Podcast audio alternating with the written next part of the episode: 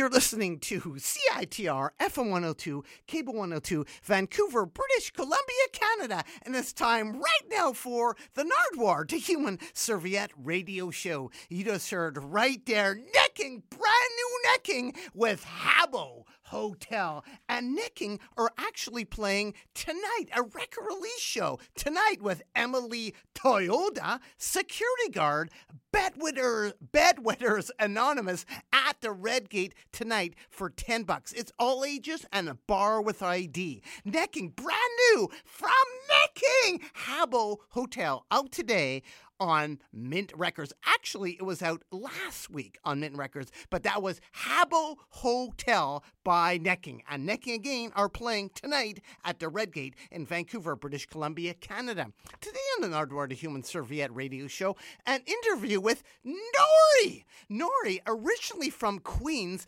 but now residing in Miami, Florida. And speaking of Habbo hotels, etc., who do we have in the studio right now?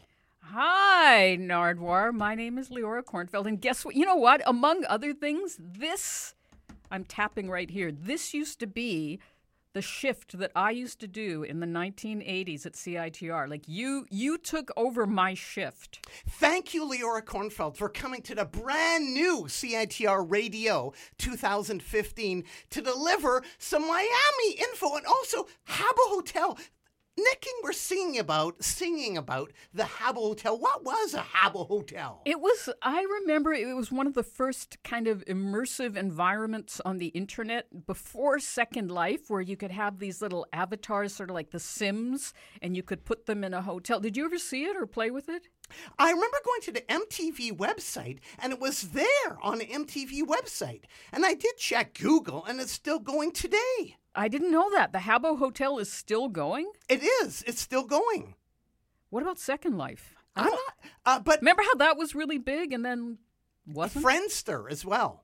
Friendster's still big in the Philippines, I think, or Thailand. And Friendster actually helped Mars Sellers link up with Franz Ferdinand, and Franz Ferdinand agreed to do a gig with my band, the Evaporators, all through Friendster. It happened through Friendster. And that's how you almost met David Bowie and Lou Reed. in 2004. And you, Leora Kornfeld, Habbo Hotel, thanks for the info. But people are wondering, who the hell are you? Aside from doing a show on CITR, you're an answer to a crossword puzzle. I think it was 27 down in uh, the National Post in 2009. And really, you don't. You don't need many other accomplishments apart from that. Although, I mean, that I think was possibly my greatest accomplishment, being a crossword What was the question? What was the question? It had something to do with host of CBC blank something with my name. It's just let me put it this way. I think there were a lot of empty squares that week in the crossword puzzle. Baboon, but it's pretty impressive to be having a crossword named after you. Well, that I thought was my greatest achievement in life until I did something, and we're going to be talking about this. I know uh, maybe I'm jumping the gun and jumping the shark here, but I I'm responsible for something on the internet thanks to you that was viewed how many times that meme? probably at least a million or more. No, more than that, more. Like five million? Yeah, like five. I, I, yeah, It's like still going today. it's still going like right now. And how can people find it? Well, actually, it was actually recorded when I did an interview with Trippie Redd in Miami, Florida. In Miami, Florida. And you were doing B cam of the interview. Yeah. But he was shaking the floor. And he was looking at me, so he was looking right at my camera, and that's the one that became the meme. And I guess if you search Trippie Redd jumping, you'll find it. but I love the shaking of the floor. Yeah. You were like shaking when he was jumping, right? It was great. And I thought, oh my goodness, the shot is ruined. But it kind of made the shot, didn't it? It was an instant meme. It's an instant hit. So you were a crossword answer as well, Leora. Yeah. But aside from the meme, you were also a knower of the guy that invented YouTube comments. Speaking of interviews, etc., you actually ah. met the guy. I met this guy. Please explain. Okay, this is when I was living in Boston. Because this is kind of important, isn't it? Like people might be listening, like, who cares? But this is the actual guy. This is the actual guy, and he was like employee number eight or something at YouTube. And he had worked at PayPal before that. Um, his name is Hong Qu. Really, really nice guy. And right now he's he's working at the uh, what is he? Something to do with like the the Kennedy School of Government at Harvard. Really, really interesting work. Um, and he had this idea to like add we're going to roll out features we're going to add new features to youtube okay what about not just videos and not just tagging videos what about letting people comment? Now, was that unique? it was totally unique you remember what that was like nobody did that before Was Vimeo before YouTube? vimeo Vimeo. um, i think it was but it didn't have comments And this guy actually decided to have comments on YouTube. he basically unleashed the black bile of the world psyche. And now we have endless entertainment. If you've ever spent any time with YouTube comments, and if you haven't, I encourage you to spend a lot of time with YouTube comments because you really, if you really want to know what people are like, spend time in the YouTube comments. How did he volunteer this information? Like, how did you find out? Because I went for lunch with him. You know why? Because he wrote a story that analyzed uh, internet media coverage during the Boston Marathon bombing, which happened when I was there. And I think I saw that, and then we met either through Twitter or something because I was involved doing research at the university too. And then we had lunch, and then it came out that he had worked at YouTube. And then he said, Yeah, it's sort of something he's more embarrassed of than proud of because you know what happens in YouTube comments. It's not it's not the better side of humanity. But you met the actual guy. Yes. So you are qualified to talk about Habbo Hotel as well as computers. Because you mentioned real time. You helped real time get on the internet, didn't you? Like physically. That was you a- picked up a 35 buck accessory? What? Didn't you pick up something worth $35 and it turned real time into an internet juggernaut? You mean the C- you're talking about the CBC Yeah. show that I did? Okay, what's the $35 part? I, I don't know. I thought you bought something worth 35 bucks. No, but I remember getting an email from somebody because we actually probably spent more money than we care to talk about being one of the first possibly the first radio show to stream on the internet around the world and to do live chat using something called IRC, Internet Relay Chat. And at that time, of course, this is pre broadband, but most of the people who had internet access at all were at universities, right? They had it through their university. Um, they had their email addresses and they had access through universities. And then I remember once we got an email saying like, "Thank you CBC for turning my four thousand computer, four thousand dollar computer into sounding like a shitty four dollar radio." A baboom Another baboom, two. But yeah. early, early on the internet, and people have preserved that. Like if people go searching on the internet, people can find remnants of the early internet yeah, of your show. on YouTube and stuff like that. Yes. and you also knew a lot about kind of Bill Gates. And when I interviewed Kendrick Lamar, Kendrick, yes. you told me that I should mention to Kendrick. I don't know why, but Bill Gates jumping over a chair. He can jump over a chair from a standing start. But yeah, why did we think that would be a good thing to ask Kendrick? Maybe because Kendrick it's kind of certain- segued into the Bono. Did Yeah. Bono sleep over at Bill Gates' house? He did. He did. And then later, Kendrick collaborated with Bono.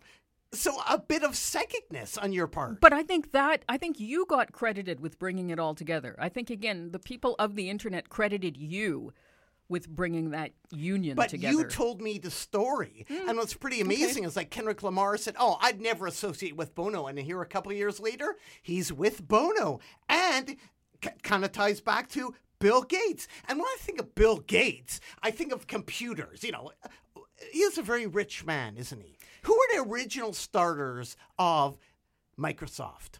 It would be uh, Bill Gates and Paul Allen, the late Paul Allen. He was the guy who had the bands. Remember Paul Allen? And he did the Hendrix Museum and stuff like that. He was more of the he was the rocker of the two of them.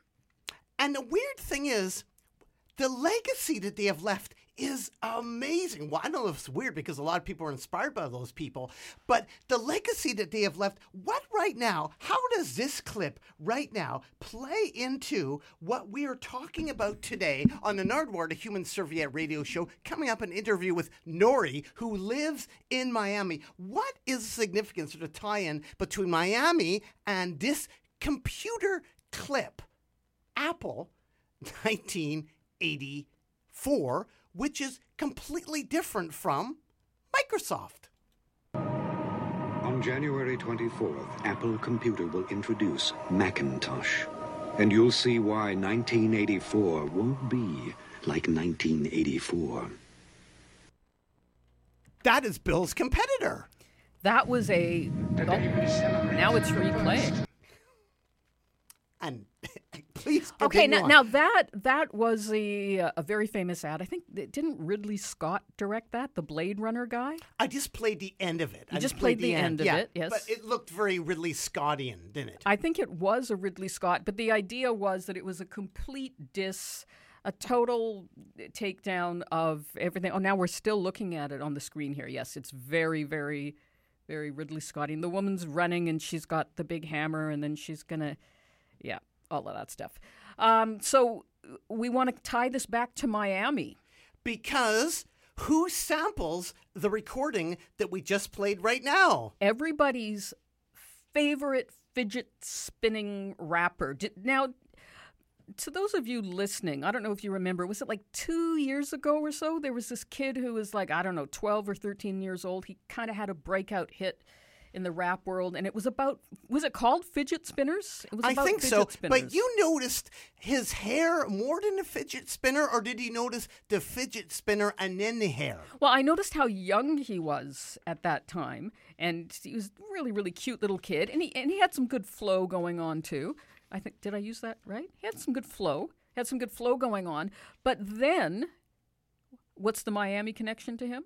He was in Miami, Florida, at Rolling Loud. We were. I don't think we've talked about the fact that we were at Rolling Loud. I was there doing B cam. I was the I was the great B cam person behind the great man that that you are, and we were lucky enough to be. In, and you were also the meme capturer. I did capture some memes, that's true. And we ran into this kid and his mother. And here's what's amazing his mom looked about 22, wouldn't you say? She looked like she was in her 20s. I think she's retired, right? Uh, I read something about her that she's retired, that she's made so much money off of her son, who is now, I think he's 14. His name is Matt Ox. But not only that, his hair, which was it was good before, but his hair is like it's gone off the charts. It's gone to a place where I don't even I don't even have a word for how good his hair is. Just Google Matt Ox. Take a look in Google Images. That is some incredible hair.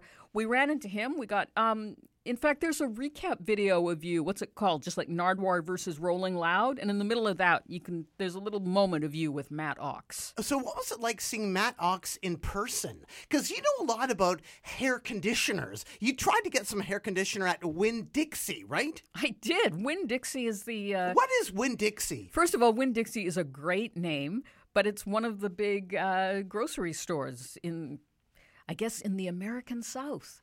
The Dixie is, I don't know, like Dixie. Anything in the South is Dixie. So Winn Dixie is the big grocery store that we went to, and I was looking for some hair conditioner, but I didn't find it. But you couldn't find it, but you know good hair. And Matt had amazing hair. Extraordinary hair. At Rolling Loud, can you set the scene for Rolling Loud? Like, what is Rolling Loud? It's in a stadium, but not really. Well, we got confused. It it said at Hard Rock Stadium in Miami, and that's where the Dolphins play, right? So we thought we were going to be in the stadium when in fact we were in the area around the stadium. So We thought the gig was actually happening in the stadium when we were there. yeah, but that's a reasonable conclusion to draw, don't you think? But I th- didn't realize that the actual event was on the actual grounds. Yeah, so it was uh, it was sold out, right? And it was seventy thousand people. What would you say? Headlined by Travis Scott, Yes. who rumored got $1 million for headlining. But you scanned the bill, and there was tons of rappers, but one name stuck out for you. One name really stood out. Well, can you uh, reel off some of the other names? Because there were some big names there. We had uh, Migos, Cardi B, Young Thug. Travis Scott, as I Travis mentioned, Scott. Little Uzi oh, Vert, Oh, Little Uzi, of course. Megan the Stallion. Megan Thee Stallion. Everybody in the rap world was Yeah, there. Like every three This days. is the biggest hip hop festival in the world. It's a three day thing. And NBA YoungBoy, oh yeah. who was involved in the shooting. Oh, that's right. That that shooting happened. And I was actually While we scheduled to do an interview with him, but his publicist was so good that she contacted me and told him after the shooting, told me after the shooting that he wouldn't be able to do the interview. Like it Well, was, that's she quite was that- polite. yeah, very very polite. So it was a gigantic, gigantic lineup of people. But what name stood out to you? Three words. Big baby scumbag. Ah, boom. Because that's like one of those names. It's like, what what is this guy? What does this mean? And then we happened to run into him. Well, could you? Why did we run into him? There was a huge backstage. Could you also describe the backstage? Because there's a stadium, and then the backstage is like bigger than the usual concert actually in Vancouver in the actual general area, isn't it? The backstage area, I couldn't believe that was back the backstage area because it felt like an entire city unto itself, where they had like multiple beer gardens and uh, food trucks and trailers and media and those a lot of people in those golf carts. But somehow, I think Big Baby Scumbag recognized you. Is that what happened? There was a lot of recognizing of you going on in that area. Well, we are waiting for some of the celebrities, some of the rappers, Yeah. like Young Thug, because we weren't allowed in his dressing room, his area, but we were waiting on the concrete we called it the concrete carpet. outside of the dressing room Yeah. for Young Thug. So we were sitting there for hours waiting, and who should be by, but? Big baby scumbag. Big Baby Scumbag. Amazing. So we actually encountered Big Baby Scumbag, the one name that you actually noticed from all the lineup. You want to see two people Big Baby Scumbag and Matt Ox. and the Higher Brothers. Oh, and the Higher Brothers from Chengdu, and we got to see them. And you got to see both of them. And I also- did want to see Matt Ox. I and, did. And Migos, too. oh, Migos. I didn't see Migos, but I got to see their manager, Coach K. And you liked actually little Yachty saying little boat. Boat. You Yes. like that. You heard him say boat. A lot of But boat. here's a backstage area. Out of the blue, big ba- big baby scumbag arrives. We're waiting for young thug. I got the interview with Young Thug by actually running up to Young Thug and actually saying, Would you do an interview with me? And he took me backstage as well as you and the cameraman as well. We went backstage. We didn't have access. Young Thug didn't even know me, but he allowed me backstage. Thank you, Young Thug. I think he may have known you. I don't think he knew me. No, because I re- remember it was a jo- Could you describe like Young Thug going backstage? Well, the guy has a complete entourage with him. So he's I mean, running up to a checkpoint, checkpoint Yeah. Charlie, and I'm going, and he's like, "Oh, come with me." He's like, "Can you bring two other people? Can I bring two other people?" And, and then next thing you know, the interview happened with Young Thug. The interview went exceptionally well, I thought, because he didn't have a lot of time to do the interview. But one of the items you had actually procured in Bo- uh, uh, New York, an No, no, it was. Boston. Oh, it was in Boston, at the Museum of Fine Arts, uh, known locally as the MFA.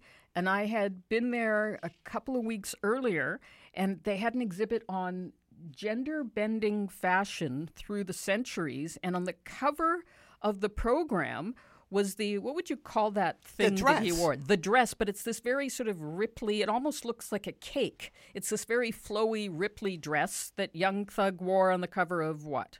one of his records. Like, yeah. So he made the cover of the program of the Boston Museum of Fine Arts exhibit on gender bending fashion. And I took it for you because I thought, oh, this is going to be good for you to use one day. And he seemed really interested when you presented that to him. You can see this all on YouTube, by the way. also, you brought down some shit emoji shampoo. No, it was uh, Bubble Bath. But a bubble bath. What was that? And who was that for? Well, we didn't really know what it would be for, but that's something I picked up at a dollar store. Like there's dollar store goods, but then if you're at the right kind of dollar store, they have the stuff sort of on a random shelf, things that there's maybe one or two left that they just can't get rid of that they wanted to clear out. And one of the items I saw there was poop emoji bubble bath. So let, let's think about this for a second. Think of all the decisions and all the decision trees that have to get worked through in order for the poop emoji bubble bath to get manufactured and marketed. And somebody thought this is a great idea. Was it exclusively at the dollar store? I don't know. There was only like a lone bottle of it there. So I saw it and I picked that up and I knew at some point it would come in handy. And then we found the exact right moment and the exact right person to give that to. The person that knows the internet better than anybody, Better than anyone. Little Nas. X. But also, when I interviewed him, you had given me a belt buckle years ago. That's What is right. the history of the belt buckle? It was like a Calgary belt buckle. Yeah, because like somebody I know was at a, a conference there and they received, and I don't think it was received, or I don't think it was intended to be a joke, but it could only be read as a joke. Just like your basic, tacky Calgary Stampede belt buckle with cowboys and horses and all that kind of stuff. And because little, little Nas X is what, the greatest country star to emerge since Billy Ray Cyrus? Baboom. Yes, Yeah, exactly. right, he's just like- 14 weeks at number one. Nobody's done that, No, right? Not I- even I- your I- friend Drake. I think Mariah Carey oh, did she? might have done it, but he's almost at the record. Yeah, and he still may break that record. He's the number one hip hop artist to do that. yeah. Well, he's broken a lot of records, and uh, you know he's the country guy. So we thought we're coming from Canada, and the closest thing Canada has to that country kind of scene is Calgary and the Stampede. And and then what happened? We did an interview with Little Nas X, and he loved that. And he is coming to Calgary, apparently To play the Stampede, which I think is happening. Isn't it happening like right Maybe- now, or did it he happen already? Uh, did he actually? I know there was unfortunately some deaths of horses at the Stampede, so I'm not sure. If I think there's all. Little Sadly, I think there's always deaths. deaths of horses at the Stampede. I think they're banned forever having horses.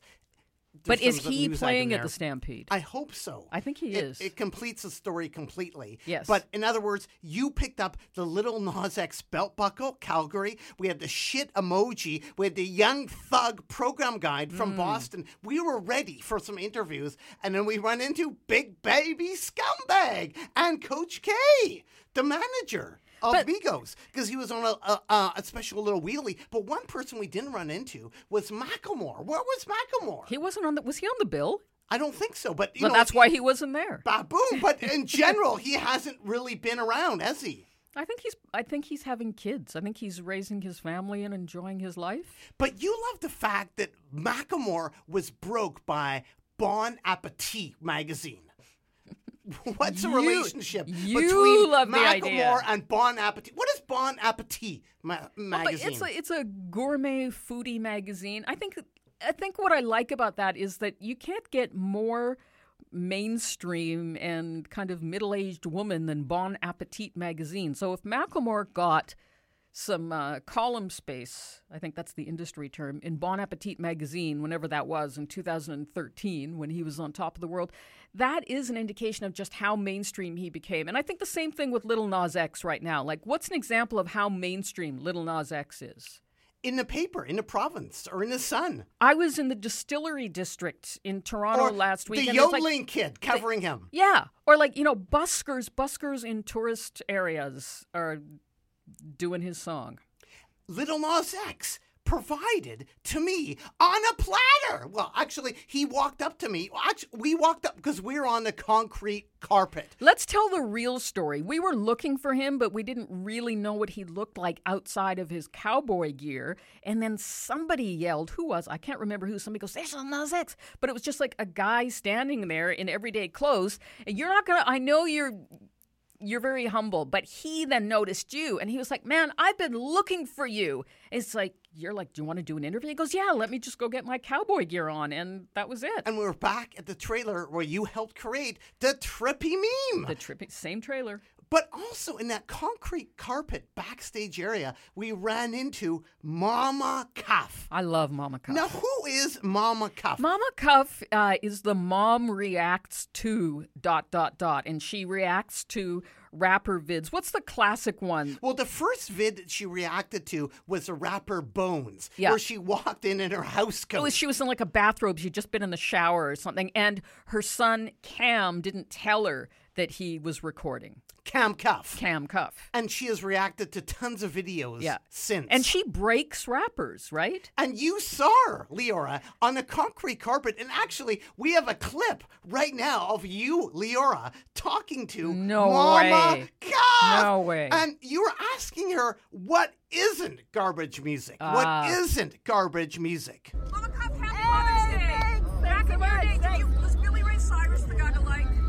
Don't tell my heart, my achy breaky heart. Yeah, I mean I liked him, but you know, I wasn't like, you know, over the top Billy Ray fan. But yeah, it was good. It was good. I, I liked it. Yep.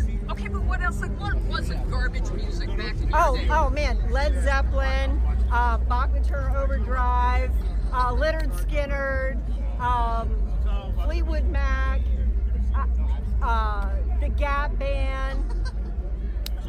Uh, golly, I'm trying to think off off the cuff, but I loved all of those. Loved them. 1.6 million subs. Yeah, this guy is a genius. Cam. My son. Cam Yeah. Cuff and Mama Cuff.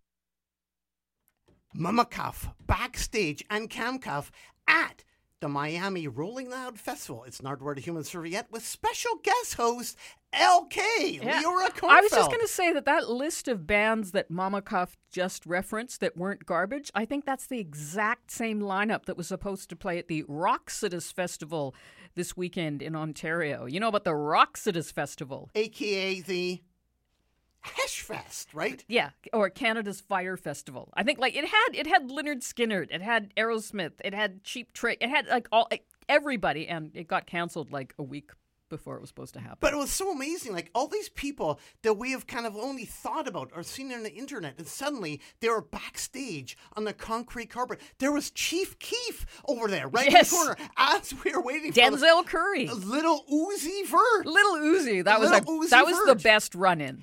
Yeah. Unfortunately, I got my bag stolen because I Oh. ran after little Uzi Vert, but I got my bag stolen. That all my questions and records that I was going to give play by Cartier. And but just what kind of dirtbag kid would steal from Nardwuar, the human serviette, who goes all the way to Miami only to serve the youth? We were, you know, you were there on site for 16, 18 hours a day, serving the youth, on doing the concrete God's carpet. work on and the concrete anybody carpet. could have got these interviews with little Uzi or little Nas X or Young Thug, but people didn't want to wait on the concrete carpet, did they? And it was like a thousand degrees too. We had actually a trailer to go back to provided by Matt and Sean. Could you explain? There's a lot of explaining here to do. Again, we're talking to Leora Kornfeld about me, Nardwuar the Human Serviette, and Leora traveling all the way to Miami, Florida to interview bands at the Rolling Loud Festival. If people want to check out a lot of those interviews, just check out nardwuar.com or type in Nardwuar Rolling Loud in YouTube and you can see all the interviews. But when we got back to the trailer, could you explain about waiting many hours in hot sun but escaping to the trailer and Sean and the trailer? Oh, Sean in the trailer. Sean uh, is the what was he? The Matt is- assistant of Matt. So there's Matt and Tarik are the two guys who founded Rolling Loud. They've been covered in the Wall Street Journal. They've been covered in Forbes. They've been on the cover of Pollstar magazine. And they're two guys. I would say they're in their late twenties or so, and they had this idea that they were going to be the promoters of the world's biggest hip hop festival, and not only that, that they were going to take it to locations around the world, and they actually have done that. And like I said, they for the Miami show, for example, and that was the original one in Miami because that's where they live. They sell out seventy thousand four hundred dollar tickets in like a half hour, and they do this pretty much around the world. So it's an absolute phenomenon. And they have an assistant named Sean who was just so great to us. Not only provided us uh, with the trailer, but there were also like snacks. Wasn't that great having snacks in the trailer? Let's having- go back again. The people of Rolling Loud decided to give me, Nardwuar, the human serviette, his own trailer. The first time ever. I had an actual trailer. What would that cost to rent? Because you having real time, you had a trailer. I never like had a trailer. Oh, I never had a trailer. You never had a trailer. Sloan had a trailer, remember? At Edgefest 98? I think we were in that one together when they were being interviewed for MTV. And we were like, I can't believe Sloan got a trailer. and Sean and Matt provided me with a trailer. It was, and they, there was also like a fake name they put, like a sign on the trailer so people wouldn't bother you.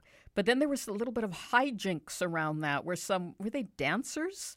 Some dancers basically tried to squat in our trailer. And they said I had five minutes. You had five minutes to get to, out. to GTFO. to tell you to get yeah to get out. GTFO. And you're like, what? So I texted Sean. Sean came and I have never seen anything like this. This is sort of like the dream of every John Hughes teen kind of movie where the guy who has the authority comes over.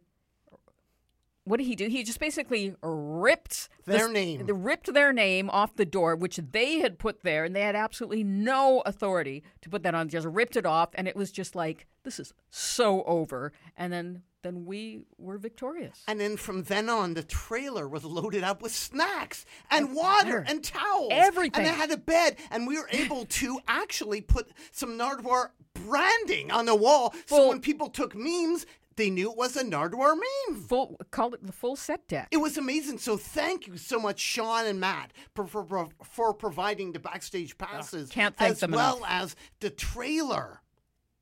Now we're here at UBC. We walked to the Nardwuar the Human Serviette radio show through the old sub. What's Hmm. going on in the old sub? Where was CITR in the old sub? Well, it was on the second floor of the building. And the old sub, I wasn't sure if that building was getting demolished, when in fact it's just been kind of gutted uh, and refurbished. And I have to say, it looks really good on the inside. And we went for a walk around there to see where Sub Ballroom used to be, where.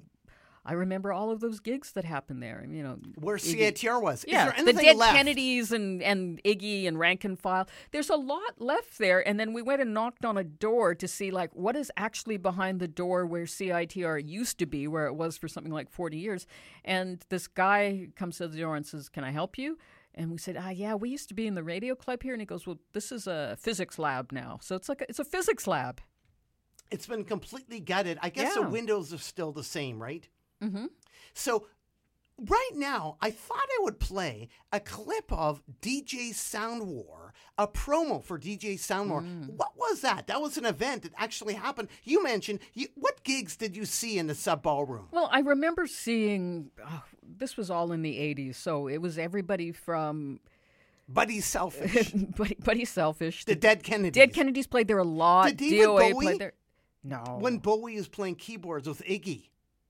That's a good question, but no, I don't think so. Uh, rank and file, I remember. Images in Vogue. Um, of course, there were a lot of those gigs that you put on with Mudhoney and the Posies and all of those. I remember those. Lydia Lunch. At the Sub Ballroom. Yeah. And we had this event, CITR presents the DJ Sound War, Yeah, and that was like a rap battle. And wasn't Brian the rap was, battle of bands. and wasn't Brian Weezer one of the organizers of that? he helped put that together? yeah. Uh, actually, it was John Chow in early years. I don't think Brian for a couple. There was a couple chapters of the rap Right. battle of bands. So Brian was a later a chapter. later Don edition, was an earlier chapter. Don pioneered. Don, the- Don was the original. yeah. Sh- shout out Shouts, to Don. shouts the- to Don. to Don Chow. And so right now, here is a promo from DJ Sound War from CITR from 1990, and then we're going to go into a N.O.R.E interview. Now, who is N.O.R.E? Just a little background. What is N.O.R.E? We did the interview not at the trailer, but at the hotel. And make some noise. Explain that. Well, please. you- you're the one who broke the whole make some noise to me. N.O.R.E is well, he's got a whole background as a rapper. He's from like he grew up on the Queensbridge Estates where Nas grew up. I think I've taken an Uber through there uh, not that long ago. So he was a rapper. When was that? Like early '90s, Uh, late mid 80s, 90s. like like Mobb Deep era. Those days around the Mobb Deep era, and he's best known now for a podcast called The Drink Champs and they sit around and drink. And what do they do? They interview other rappers. What else did they do? Rick Ross, the Yeah. interview, Yeah. Puff Daddy, all sorts of people. And he also has a show on Revolt because I guess Puff Daddy owns Revolt. So it's a TV show as well as, as a podcast. And he's got a whole posse And he actually came to the hotel that we were staying at, with his posse. and I did an interview in the actual hotel. Yes. And it was amazing lighting. too. Sanctioned by the hotel. The So hotel air were too. air conditioned, and, and the hotel was very, very uh, happy to help us. So right now, here is an interview with N.O.R.E from Rolling Loud. He wasn't actually playing Rolling Loud, but he was around there. And also his good friend DJ EFN as well. Not effing. Not Effin. And before that, just a quick promo of DJ Soundwar from 1990. What do you remember, actually, just now that I've said what was it, what do you remember about going to DJ Soundwar 1990? That's pretty old school. I remember MC Terror T, straight out of Richmond, one of the greatest uh, young female rappers ever. And she was way ahead of her time. Really, really talented. And DJ Soundwar was also the first time I remember because there were people coming, uh, people came up, crews came up from the States, they came up from Vancouver Island, from all these different places. But it's the first time I remember people referring to a location by the area code. And I remember somebody saying, okay, this next crew is coming up from the 206. I was like, what? Because 206 is the area code of Seattle. That's the first time I ever heard that.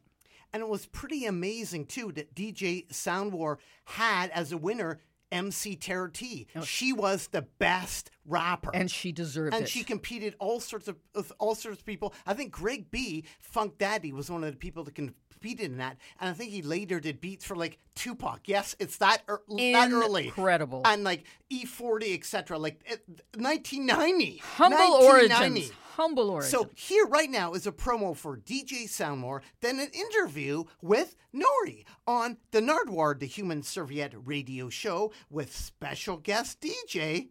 LK.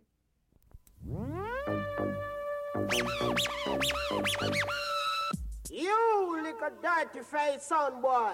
CITR FM 101.9 presents Chapter 1 of its annual rap competition, DJ Sound Wars. September 8th. It's at the Sub Ballroom at UBC. Yeah, you gotta be there, man. Join guest EQ and CITR search for the top MCs, DJs, dancers, and crews in the lower mainland and Pacific Northwest. Uh-huh. Bust that groove. Come bandana. That's DJ Sound Wars Chapter 1 September 8th. at the Sub Ballroom.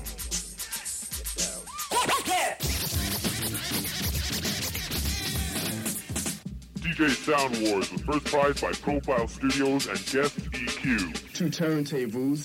Call 228-3017 for more info. That's Presented by 228-3017. CITR. Come selector. Yeah.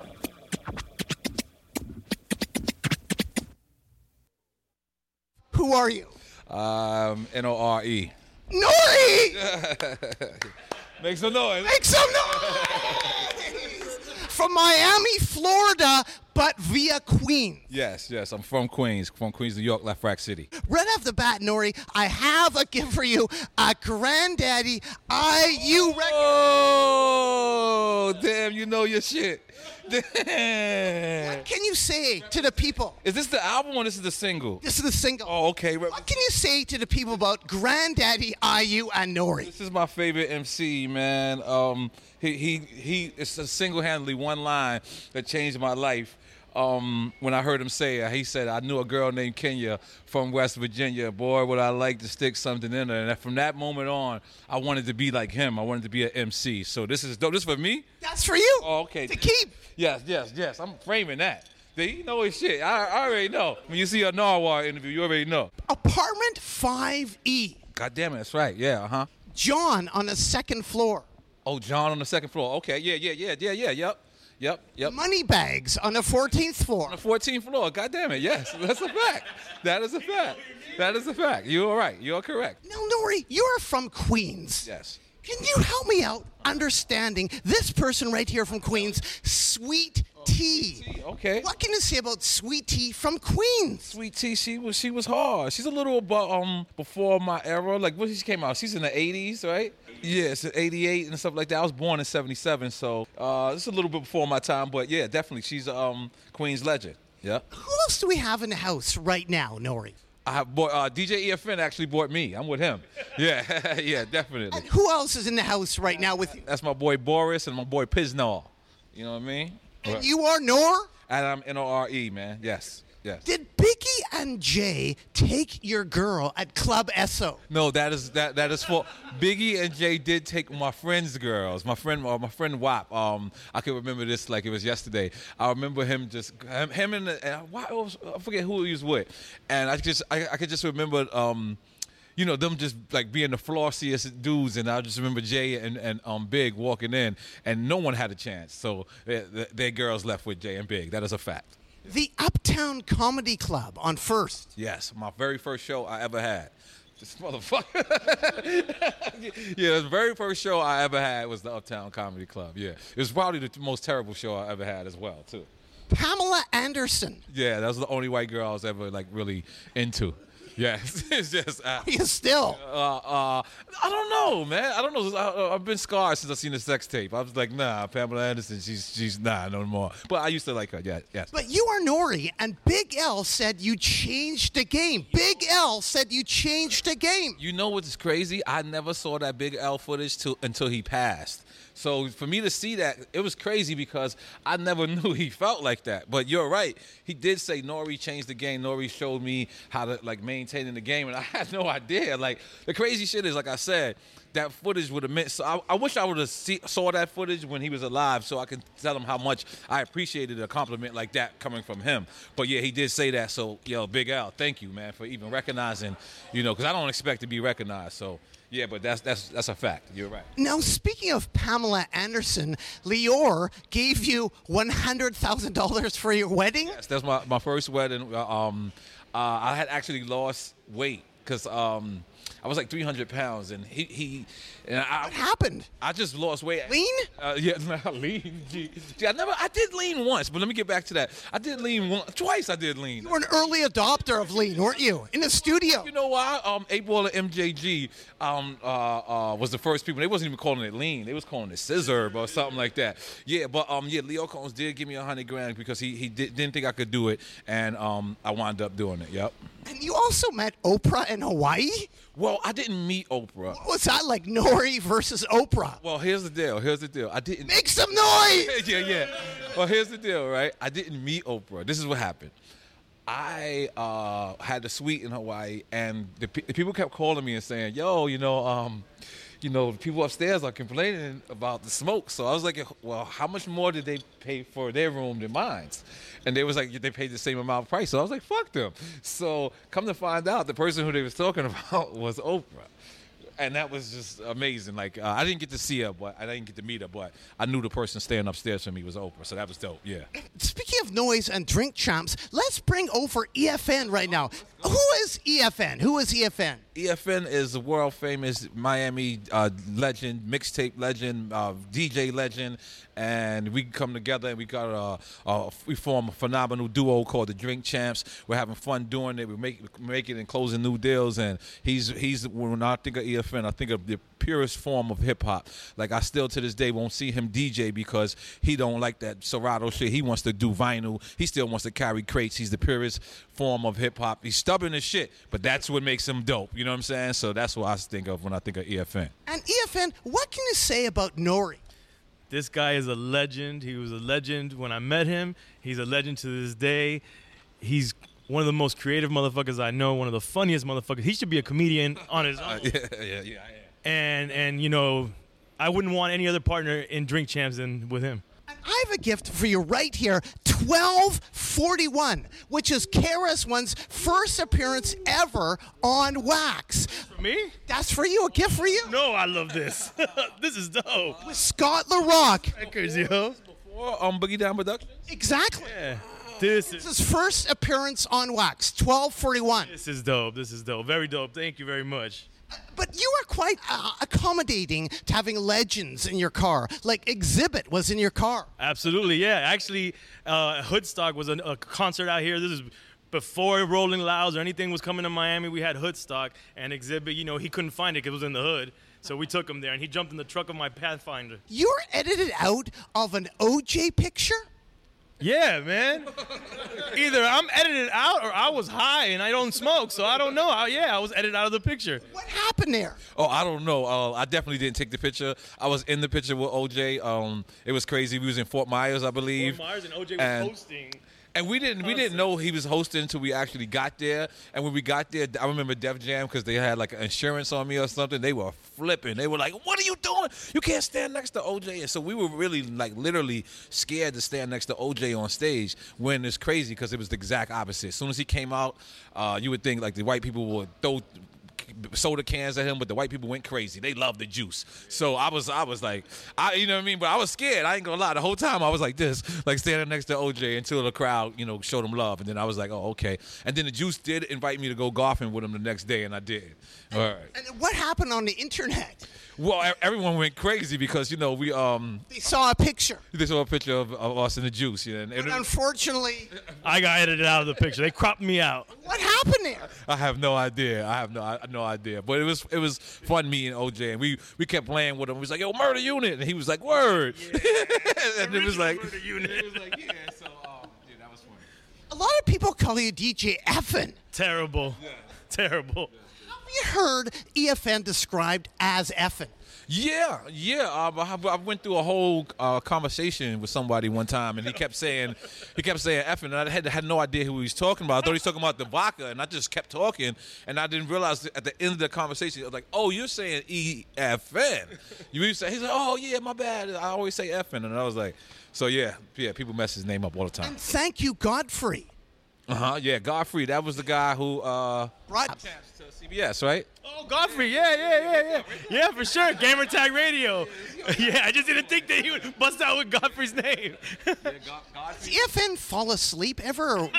No, no, no. on any interviews? Come on. On any interviews. Has N.O.R.E ever fallen? One he did fall asleep. Fall asleep. Um, I've never fallen asleep. Hazardous Sounds falls asleep. Yeah, you're right. But um, one, I forgot which one. was you- Um, was it the PD Cracker one? No, I, oh, I left. Yeah, I left and went to sleep. Yeah, What about Eddie the Ass Eater? Eddie the Ass Eater. That's that is our boy. Uh, Eddie the Ass Eater. Does he He fall asleep? no, he, he On that ass. I seen Eddie fall asleep standing up, so he's like a different, Yeah, like he's he's a different dude. Like the only person I seen that's worse than Eddie is a guy named Leroy from LeFrak, and Leroy used to he fell asleep on the basketball court standing up. I had never seen nothing like this. I'm talking about a loud, noisy ass basketball court, full court too, like you know in the hood too, like oh no, all that shit, and he stood there and fell asleep. I said, this guy's the worst. Good balance. Yeah, I don't know. Uh, yeah, yeah, definitely. I guess you could say that. Well, th- thank much, EFN, and doot doot loot doot. Doot doot. Did Chaz cause LA LA? Okay, yes. Um, um, what it is is how we just how LALA was discovered was Chaz was on something called a DJ list, and then back in the days, you remember before the bootleggers, DJs used to get the records two months in advance. So what happened was that's the reason why when um, um, New York New York record came out, we had LALA the same like the same exact day is because he, he so he had what was called a DJ list. So he, when I woke up in the morning, headed to Stretch Armstrong studio, he played me uh, what what was soon to be New York, New York. So he so he asked me, "You think that they diss in New York?" So I couldn't tell. We left. We went to Stretch Armstrong studio, Mobb Deep, and tragedy later uh, went there. I forget if we I went to Queensbridge and we all went together. But anyway, we all winded up there, and I did the same thing Chaz did to me.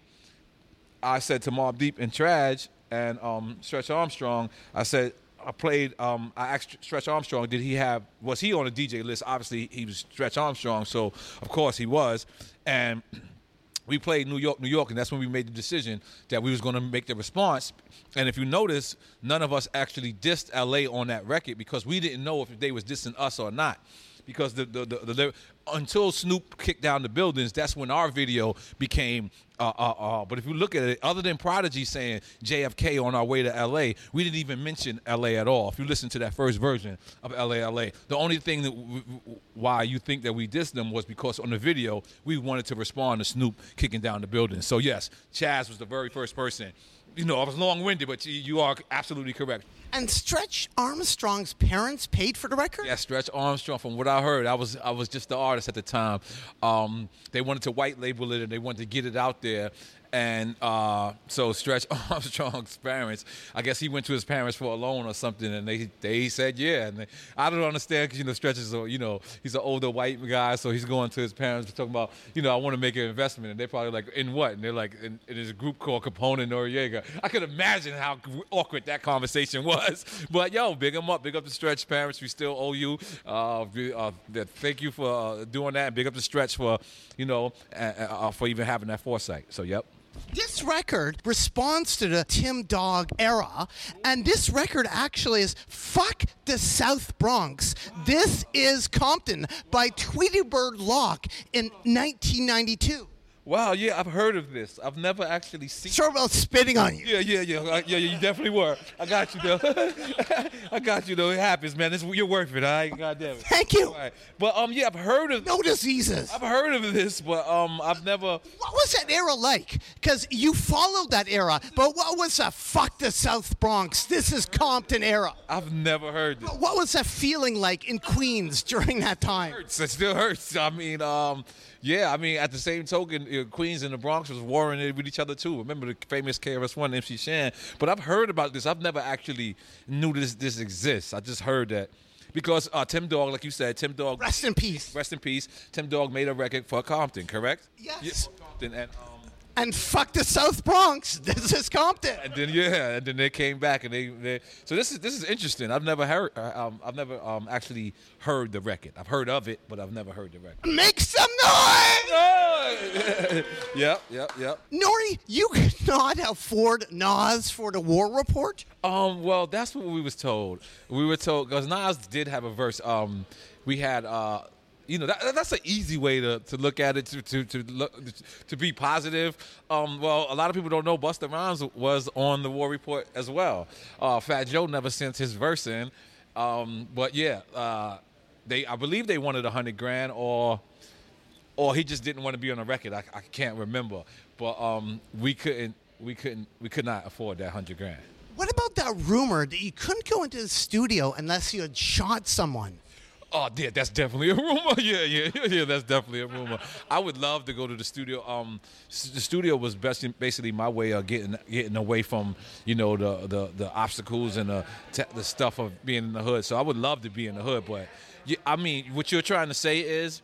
Like at a, at a time, I had to go through a lot. I had to go through things for me to write rhymes. Like I would actually have to go through, um, you know, trials and tribulations. So that's what you're, you're, you're alluding to.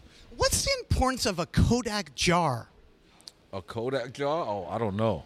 Oh, you talking about oh, oh, back in the days? That's what we used to sell uh, crack in. Uh, actually, that's uh, that's how I met Sherm the Worm. Was um, he used to come? He used to come uh, in LeFrak, and he had the he had the big ass uh, like dimes. So we used to take those dimes and break it down, and we'll put it in the Kodak jar. So I thought you was meant Kodak Black. So I saw him the other day and shit. It was very weird.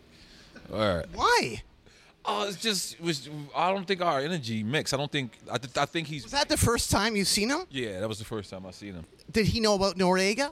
Um, I definitely didn't introduce myself. I just said, you know, um, I want my son to take a picture. He took the picture, and I just basically w- walked out of there. You know. How old is your son?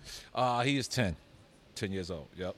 N.O.R.E, have you told your son about the machine guns at the Source Awards? Oh well, well, well, well no, I have not. You know, to answer your question, and it was it wasn't me who had the machine guns at the Source Awards. It was who had the machine guns at the Source Awards. You know? Capone and AK-47. Well, it was actually C Murder. It was actually C Murder from um. He's the one who gave it to us. So uh, yeah, C Murder was was was a real, real, real person. Yeah. N.O.R.E, what is a cocker spaniel? Well, back in the days, uh, we used to. Uh, what we were doing was we was naming our guns after dogs because the police was always on us. So we would uh, a, a, a, pit bull would be a nine, a four or five would be a Rockwaller. So a cocker spaniel would be a deuce deuce. It would be a small dog. You know what I'm saying? So that's that's why I said Neptunes. I got a cocker spaniel because I was talking about a gun actually. talking about a small gun. You still use air freshener? Uh, yeah, I love air freshener. I'm a big candle guy. Air freshener, uh, um, uh, what is it? Uh, uh, Labrador, all that shit. I'm into all that. I like, I like, I like all that shit. Yeah. You were a I got, you know what I'm saying? oh, Th- This is Creed though. you were also a pimp for a week. I was, it was something like a pimp for a week. Yes. Um, which I realized I did not like. I didn't like it at all. First off, but um, you know, I was watching these pimp movies, and then Bishop Don Juan had invited me to a players ball, and I went one year. Then uh, I, I didn't. Then the next year I went, and I really got into it. I really actually dressed up, and I um, and I did it. I remember um.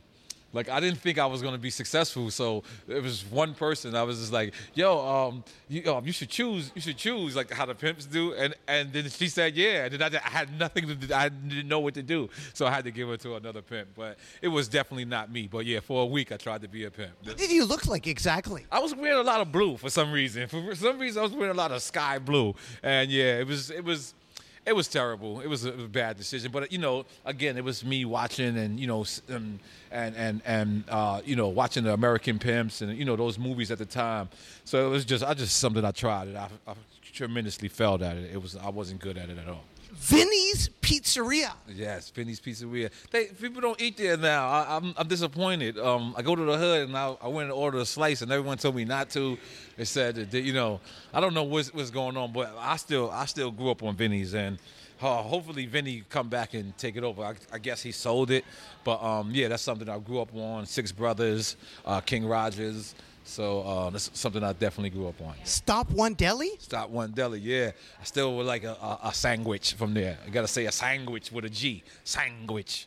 You know. Are you a vegetarian now? Hell no. I was a, a vegetarian. I went. Uh, I was vegan actually for like six months to like a year, and then I stopped again. I did. I did another year. Uh, right now, I'm a whole month of May. I'm on my pescatarian stuff. I'm only eating fish, but you know, here and there, I love the vegetarian lifestyle. I love what it represents. N.O.R.E, winding up here, did you invent slime? Well, I definitely did not invent the actual word slime, but I was the first one in hip hop to ever use the word slime as people are using it now, calling your your boy slime and calling them. I wanted to stop using the N word. I wanted to. I wanted a different word, so I started to use slime, um, and. Now everyone thinks that Lil Wayne invented it. They think Vado invented it. They think Young Thug invented it. They think everyone else invented it but me. I'm the first person on the record. I think you go back to 2001 or 2004. It's one of those years where Capone and Noreaga, where we say it on the album, the reunion album, where we say the slime. So, you know, I, I, I look at my timeline and I see these kids arguing about who made it up, and I watch, you know what I'm saying? Because I'm like an idiot. So I watch and I see these guys, and, and people will give it to Young Thug, and I'll be laughing, and they'll give it to Vado, and they'll even give it to Lil Wayne. And there's very few people who know that that was me. And, you know, know, I, I'm not, you know, I'm not clout chasing. So the people who know, they know. If they don't know, I don't really care. You know what I mean? Hopefully they'll see it on here. You know what I mean? Doot doot doot doot. Winding up here, N.O.R.E, anything else you want to add to the people out there at all? I want to add that you're one of the dopest interview people. Your energy is. I'm so glad that your energy is like this in real life. I, I, I, I watch all your interviews. I watch how you you amaze people. You're, I'm amazed that you know all the stuff about me as well. And I'm just telling you, you do a great job. I've been starving to be on here. Uh, thanks for EFN for hooking this up. And I want to say you're a legend, my guy. We need you on Drink Champs. Do you ever get interviewed? I would first like to say thank you for the shout out on Hot Wings. Oh, okay, that's right. Oh, that's right. I did shout you out, bro. I've been recognizing your gangster for some time. Yeah, thank you. I appreciate. It. Make some noise. Even my wife knew who you were. I was like, yo, I was Nardwuar, and, and yeah, so yeah, definitely. So um, yeah, man. Thanks for the kind word. Yes, you're a legend, man. And I love the fact that you dig deep in hip hop, and you know, um, this is a very unique show that you do, and I hope that all these artists that come on here uh, respect where you come from, because you got to dig deep to know this information. Like this, you you, you sent some information that I had to think think like back to third grade and shit. So I love this. You know what I mean? Definitely. Thank you, man, for having me. Uh, hot wings, hot ones. I love that. Yes, yeah, hot ones. I guess it's hard to know what the name is when you're eating those wings. Yeah, man, that was uh, that was a bad day for me the next day because I had I did hot ones with uh, Tiger Bone to, to try to numb the taste, and it did numb it did numb the taste. It did numb. Is that a secret? No, I mean it was fine. It was worse because I woke up the next day and I was just shitting hot shit and Tiger Bone at the same time, and it was just like it was. It did get me through the interview though. The, the interview I got through, I, I actually survived, but the next day the repercussions of it was not worth it. I was texting Sean Evans like, "You motherfucker!" He was like, "Yo, N.O.R.E, what are you talking about?" I was like, "I'm just mad at you. Like my my asshole was mad at you. You know, I'm sorry, that came off wrong, but uh, Eddie the ass eater. yeah, yeah, yeah, but yeah, but yeah. So um, definitely, man, don't don't do it with the uh um. With the tiger bone when you do hot ones, man, and you do it, man. But, but once again, man, thank you for having me. Man. Well, thank you, N.O.R.E. Why should people care about N.O.R.E and Drink Champs? Well, if you want to, if similar to like the, the credit we just gave you, if you want to know about hip hop, you want to know about it in a, in, a, in, a, in a dope way. Like you know, I always would go to to class if the teacher was you know with some type of excitement or some something that I could relate to. I would never go to a class if I can't relate to. So if you love hip hop and this is something that you you you, you want to base your your, your your, your your life on, then that's when you you come in and Drink Champs because we're gonna come in, we're gonna teach you something, we're gonna tell you something about your favorite artist, and not only that, you're gonna see us act stupid and get drunk. You see, in the daytime, this is me in the daytime, and at nighttime, me and EFN is on a totally different wave. But in the daytime, we this is balanced. Level spelled backwards is level, which means that sometimes you just gotta, you know, get, get that good water in you. But in that nighttime, you party, and this is what Drink Champs is. You know what I'm saying? A balance. You know what I mean? And we give you the, the dopest people in hip hop. We give you legends. We don't interview new people, not because we don't like them, it's because we don't feel that they have a story yet. You have to be in this business at least 10 years or more and have credibility and not be no rat or no clown or no, you know what I mean, clout chaser because we want to respect our legends while they're here and they're alive. And that's why if you ever want to know about N.O.R.E or Drink Champs, that's why. If you ever want to know about N.O.R.E, one of the most creative artists, one of the dudes who discovered some of the dopest producers out there and still discovering them. And that's what it is. So tune in, motherfuckers. Well, thanks so much. I ain't gonna lie. Well, I felt it. I felt it. Like saying that one. That was hard. That was good. Yeah. Mm. Well, thanks so much, N.O.R.E. Keep on rocking in a free world and do do loot do. Do do. And listen, y'all got this looking like the hood. this look like the hood right now. He's a legend, man. He's gonna stay here for 30 minutes. He's a legend, man.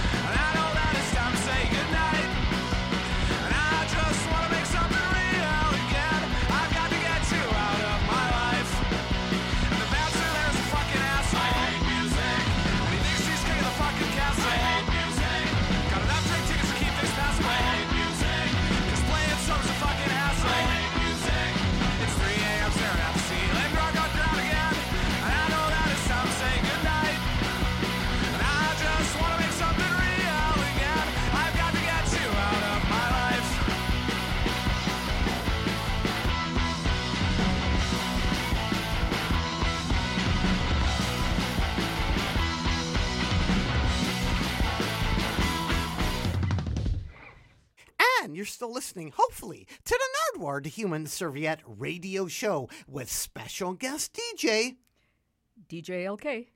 We just heard right there the Plodes with I Hate Music. And the Plodes are actually playing tomorrow night as part of Vancouver Psych Presents the East Van Garage Fest, a celebration of East Van culture with 14 bands, including the Plodes. And that was I Hate Music. Also, Kylie V, Mechanormal, Tim the Mute, and many more. Tomorrow, Vancouver Psych presents the East Van Garage Fest. And before that, an interview with N.O.R.E. But wait, where's N.O.R.E. the East Van Garage Fest? Where's that happening? at the Wise Hall. The Wise Hall. The Wise Hall, which stands for I don't know. the Welsh Ireland SE. Oh, okay. Well, I know- Scotland, England. I know what the Anza Club stands for, but now I know what the I I know what the Wise Hall. It was always W dot I dot S dot E, but I never. I guess. Oh, maybe it wasn't. W- Wales, Ireland, Scotland, Scotland England. England. Mm. Wise Hall. Do you think that could be? It could be. It could be. And that band you can catch tomorrow night at the Wise Hall. And before that, we heard an interview from Miami, Florida. Miami, Florida, with Nor N.O.R.E, N.O.R.E, N.O.R.E. Noreaga. And what was the name of his rap crew? Capone and Noreaga. Capone and Noreaga. And he also did a reggaeton song. He did. Yes, he ventured into reggaeton When? as well. Probably like um, I think like mm, probably like 1999. Very early. And that ties into what is the history of reggaeton? Because a lot of reggae music, a lot of reggaeton kind of is in the southern part of the United States. Well, reggaeton and reggae are two very, very different things. I mean, reggaeton, I would hear that a lot. You hear that in places like um, Puerto Rico, you hear it in Cuba, you hear it in those types of places. That's what you were trying to get at, right? You were trying to get me to say Cuba, weren't you? I was, because we solved the case. The case is closed. We Could think- explain, Leora? Well, first of all, I think you need to say a few words about the past, oh, I don't know, 30 years or so of your life that you dedicated to interrogating some of the questionable uh, statements put forward around the Kennedy assassination. Well, I hate experts. I hate experts. Like when I interview somebody, I like the person to have been at the event. And I hate to be an expert. Oh, Nardwuar, could you be on a panel discussing? Well, if I know the actual event, if I know the person, no problem. But if it's kind of conjecture, I won't do it. But I love the fact that we co closed the case But wait, on the Kennedy Okay. assassinate assassination. For years, I've talked to not necessarily witnesses, but experts. I love the experts, but here You just said we- you hate experts. well, I hate experts in being an expert myself.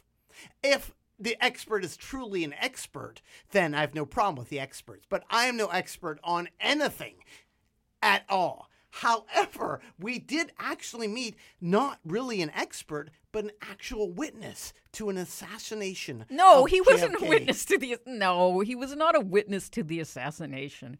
This was a guy who fought in the Bay of Pigs.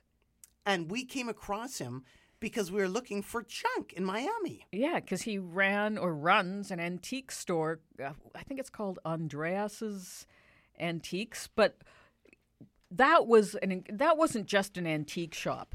That thing was like a museum, and it just went on and on and, on. And on. you were on fire there, Leora. I was? You were saying this guy, this guy is an actual witness to JFK assassination. I never And- said that.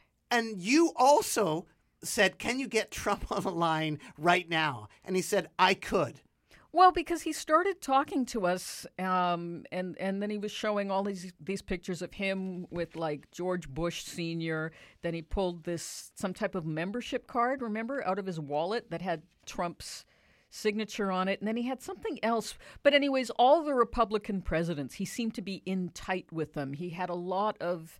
Uh, certificates with signatures, a lot of photos of him uh, shaking hands with people, but he also sho- um, fought in the Bay of Pigs, and he was uh, no fan of uh, Fidel Castro. I didn't know any of this because you were providing a translation. you were actually providing a real time translation and sweating at that. Oh, in Spanish because he was okay. He yes, we were So, for all I know, he was witness to the assassination. No, but really, what happened was he fought in the Bay of Pigs. He then was uh, incarcerated for 18 months, and I think that, as you can imagine, was a very uh, traumatic part of his life.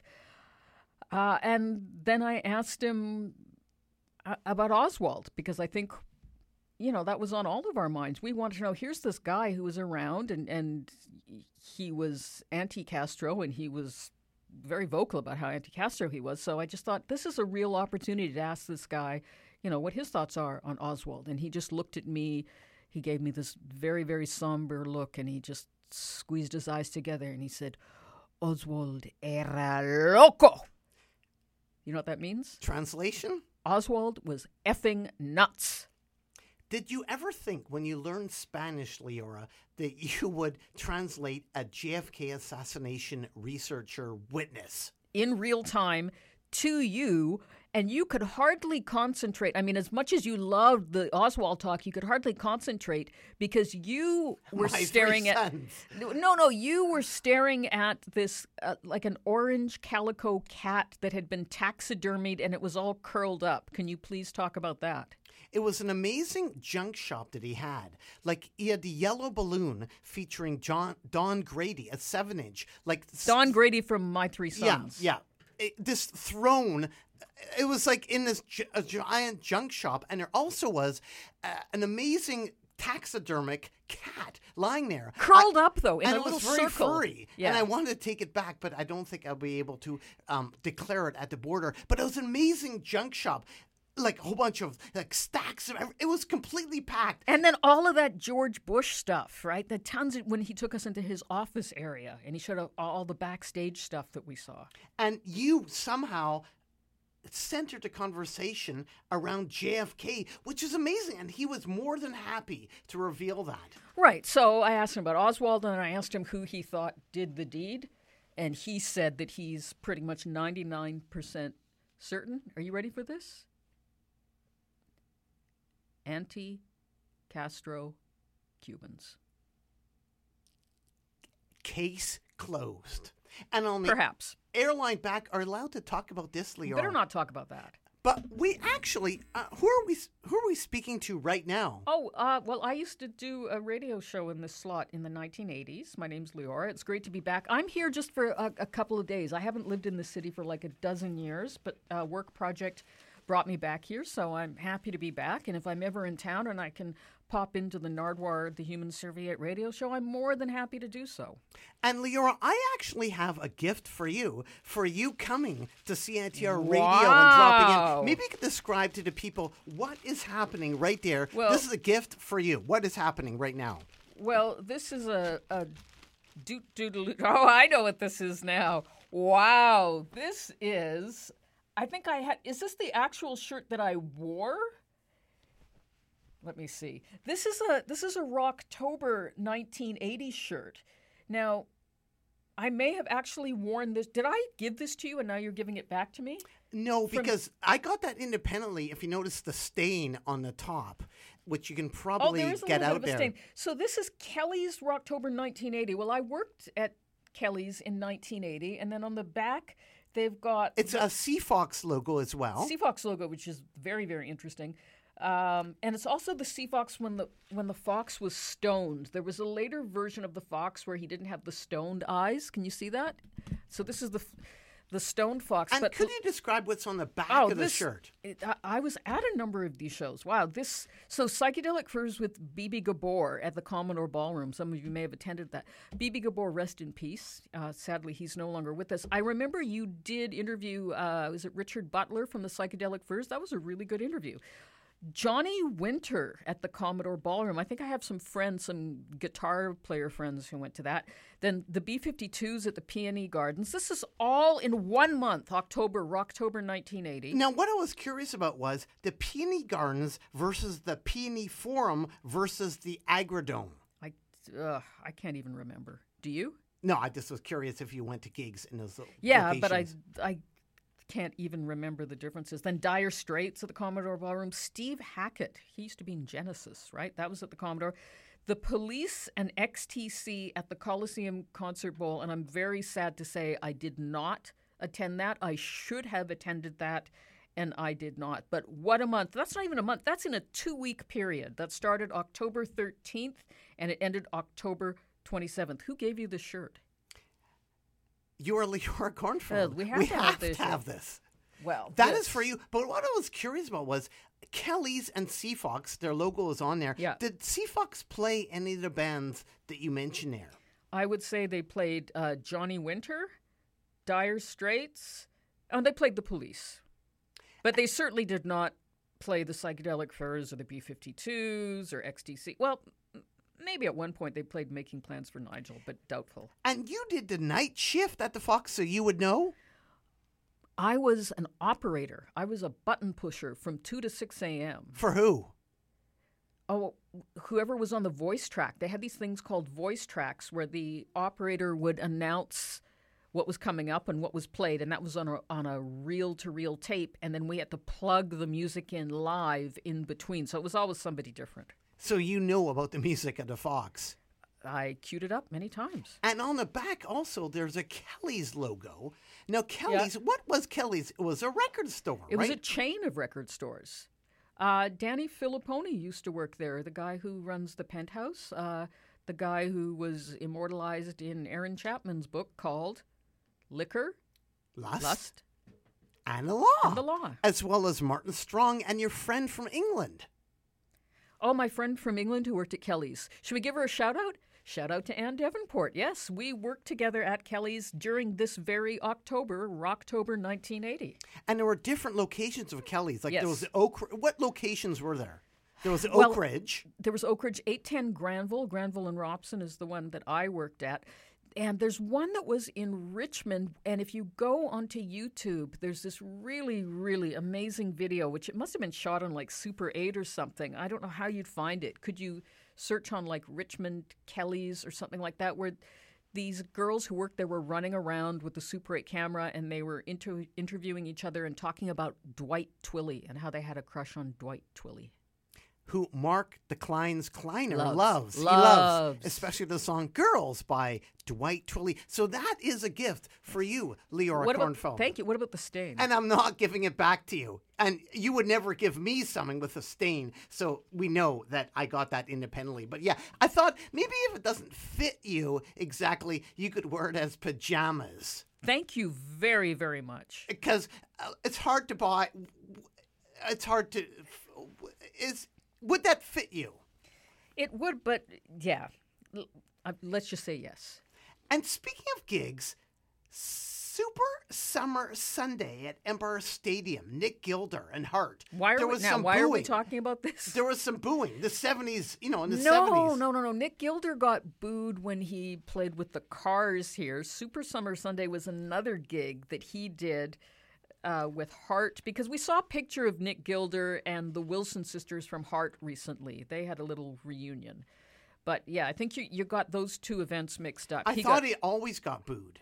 That's not nice to say. That's what somebody said in the YouTube comments. Really? Wow, that's Yeah. really not nice. But he just got into some. Because he played disco. But didn't he just get into some Hall of Fame for Hot Child in the City? He did. He just got. He should for Sweeney Todd. should He's for an amazing person. Yeah. Shout out to Nick Gilder. And also, you provided me a link and a piece of paper of Dan Aykroyd's apartment for sale in Toronto. Yeah. Now you're just we're just randomly going through a list of things just for the heck of it. Dan Aykroyd, um, in the early '70s, when he was doing Second City, he had this place. I think they paid like 25 bucks a month for it at 505 Queen Street East in Toronto, and he had this buddy from Chicago who would come up on the bus named John, who was John Belushi, who would crash in the front room. And then they had the guys from the Downchild Blues Band come and jam with them after hours. They ran it like an after hours club, a booze can, that type of thing. And that was the that's the origin story of the Blues Brothers. And that place, 505 Queen Street East. Oh, I didn't realize that. Yeah, that's where it all started. And it was for sale. The whole place was for sale, um, and there was an open house. I happened to be Did walking people by. know? A lot of people uh, didn't necessarily know, but I I went in because there was an open house, and I wanted to see if the realtor knew too, and he did, and we talked about it, and he showed me the exact place where John Belushi would sleep. So it's Because when you thrilling. sell a house, you have to say who died in a house. well, Belushi didn't die in that house. But still, I, I wanted to correlate it to that. Of course you did, because you love the scandalous stories.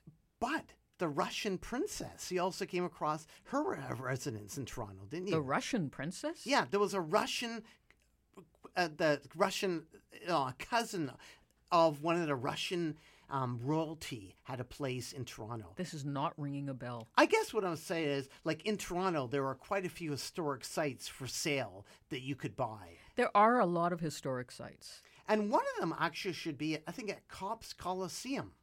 That's in Hamilton. Right. What about it? Because that's where. Oh, you have a theory that this is where the selfie was invented? Is this this thing?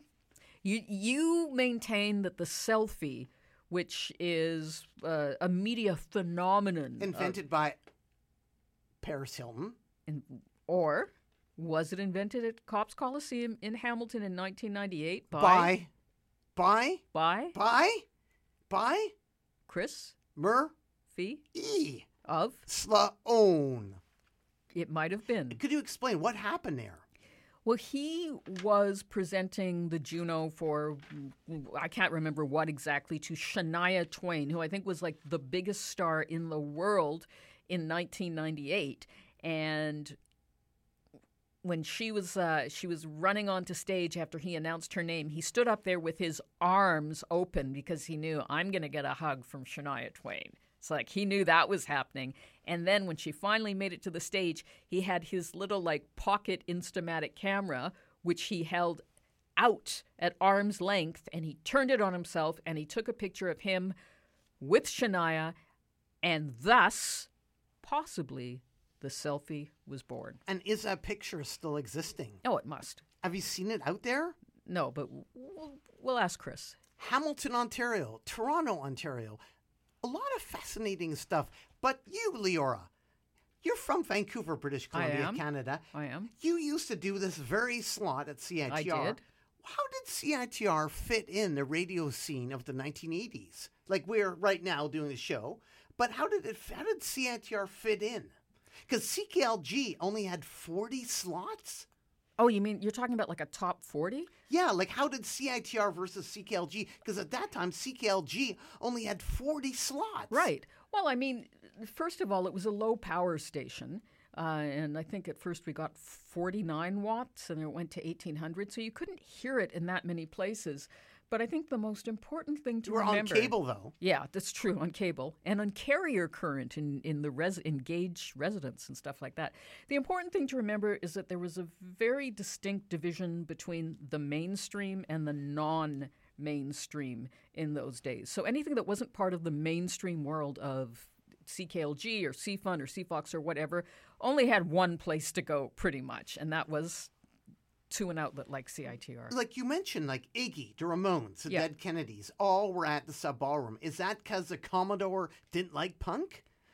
I think they weren't big at that point. They probably couldn't fill the Commodore because all of those bands eventually did go play the Commodore. But the Commodore is like a thousand people or so, and what's the capacity of Sub Ballroom? A couple hundred? Well, you would know. You booked shows there. Well, let's say a thousand. It's about the same as the Commodore. Okay, then I have Well, no the theory Commodore is slightly bigger because it could jam them in back then. Then this is not helping my theory at all. What gigs did you see at the sub ballroom? You mentioned the Dead Kennedys, a whole bunch of yeah, stuff. all right? those. Yeah, yeah. How did the Discorder fit in in the scene of the 1980s for the magazine scene? Again, it was it was small, but it, it, grew over time. Because it's amazing, it's still going. It's it's still going and it's thick. I just said to you, it's a copy of it sitting here. But it was really really important because again, there was no publication to reflect that scene at that time. So it was a really important addition to the mainstream media and even the Georgia Straight. How did Les Turd fit in? They played a lot of frat parties on campus. Les Turd, right? Yes. And you can see him on YouTube. Yes.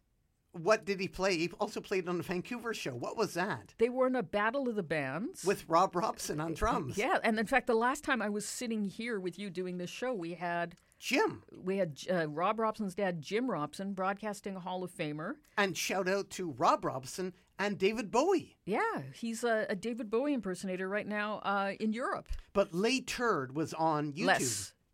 Yeah, you can look that up on YouTube as well, where they're doing a Jane County song called Stuck on You.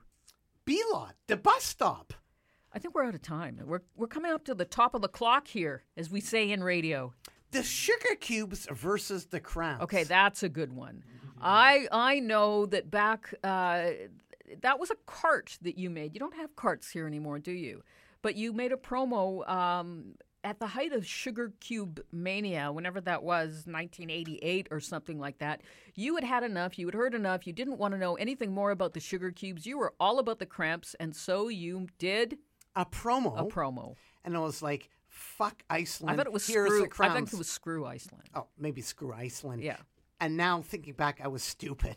I should have interviewed the Sugar Cubes and Bjork. But we all learn. And thank you very much, Leora, for coming into the Nardwuar, Thank the Human Serviette radio show. Right now, we're going to actually play a promo of me and Lux. Lux doing Lux of the Cramps, doing a Rest station. ID. st- Rest in peace. A station ID for CITR Radio, and then a Mudhoney promo. You mentioned about the sub ballroom.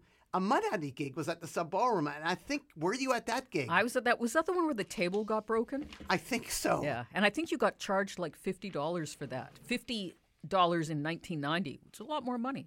And then we are also going to play, also on that gig, were Beat Happening. Yes. And Calvin Johnson has a brand new release out there. Oh, cool. And we're going to play some brand new Calvin Johnson Blues Come Running. And Calvin Johnson was from Beat Happening, and they were playing with Mudhoney. Do you remember anything about Beat Happening at that gig? I mean, I, it was it was all a blur. But what I can tell you about those gigs that I remember, and you deserve uh, so much credit for this, that you you brought together all of these people and and all of this music that we we knew was really important. It was happening at the time. There was this real connection between Vancouver, Seattle, Portland, Olympia, and you know, you were just getting out there making videos, sort of issuing video challenges to people like Mudhoney, like, hey, come and play a gig. Why not? I'm 22 sober and going nowhere, and you can come and do my gig. And it was just great to see, and it was a whole scene that was emerging. This was before the whole grunge thing took off and exploded, uh, but you were there at ground zero. Next week, Beat Happening will be playing, our Calvin X of Beat Happening will be playing at the Red Gate on Wednesday the 17th with Cave Girl and Carl Blau. So we're going to hear the Lux promo, a Mudhoney, uh, the Lux ID, a Mudhoney promo, and Calvin Johnson Blues Come Running. And for you, Leora, how can people keep in touch with you? I don't know. Your blog. My blog, yeah. Well, the blog isn't as, going as strong as it used to be, but I don't know. uh, Google me, uh, come on by, say hello. And were you actually DJing on Radio Sonic that night that Oasis had pennies thrown at them? Well, we were there recording it that night. What happened?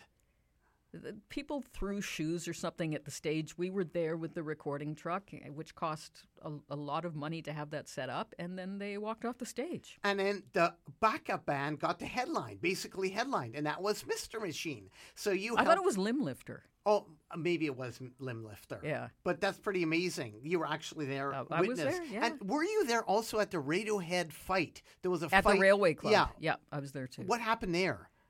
People were throwing chairs and stuff like that. I'm not exactly sure why it happened, but you know, I bet you they're feeling pretty stupid now because Radiohead kind of went on to be one of the biggest bands in the world. And finally, lastly, you were there for the most important moment in Canadian rock and roll history when Spinal Tap played three gigs in one day. They did. Uh, no, they did like six gigs in one day, but I Oh. wasn't part of that. I went to the Paramount in Seattle to interview them, but I know they did that thing where they took the plane across Canada. So you always have some of the part, uh, some part of the story right, but not the whole part of the story. 80%. Eighty percent. So what happened there? Six gigs in one day. Yeah, they had a plane and they went from like Newfoundland to Vancouver and did all the gigs in And one how were they in Seattle? They were fantastic. So right now, some Lux Interior, some Mudhoney, and some Calvin Johnson, who is playing next week at the Red gate. Anything else you want to add to the people out there at all, the Leora? Congratulations to you on getting your star on the Walk of Fame, which I walked past last night. It's in front of the Orpheum. Come on, make some noise. It's in front of the Orpheum on Granville Street. And you're right next to Colin James, so he's taking care of you. You're taking care of him. And just remember, there ain't no party like a West Coast party. Well, thank you very much for the kind words. Thank you for caring, Leora, and toot doo loot doo. Doot doo. Actually, I'm Lux Interior of the rock group The I'm Lux Interior of the rock group The Cramps, and you're listening to CIT. R R FM 102. both of them. Thank you.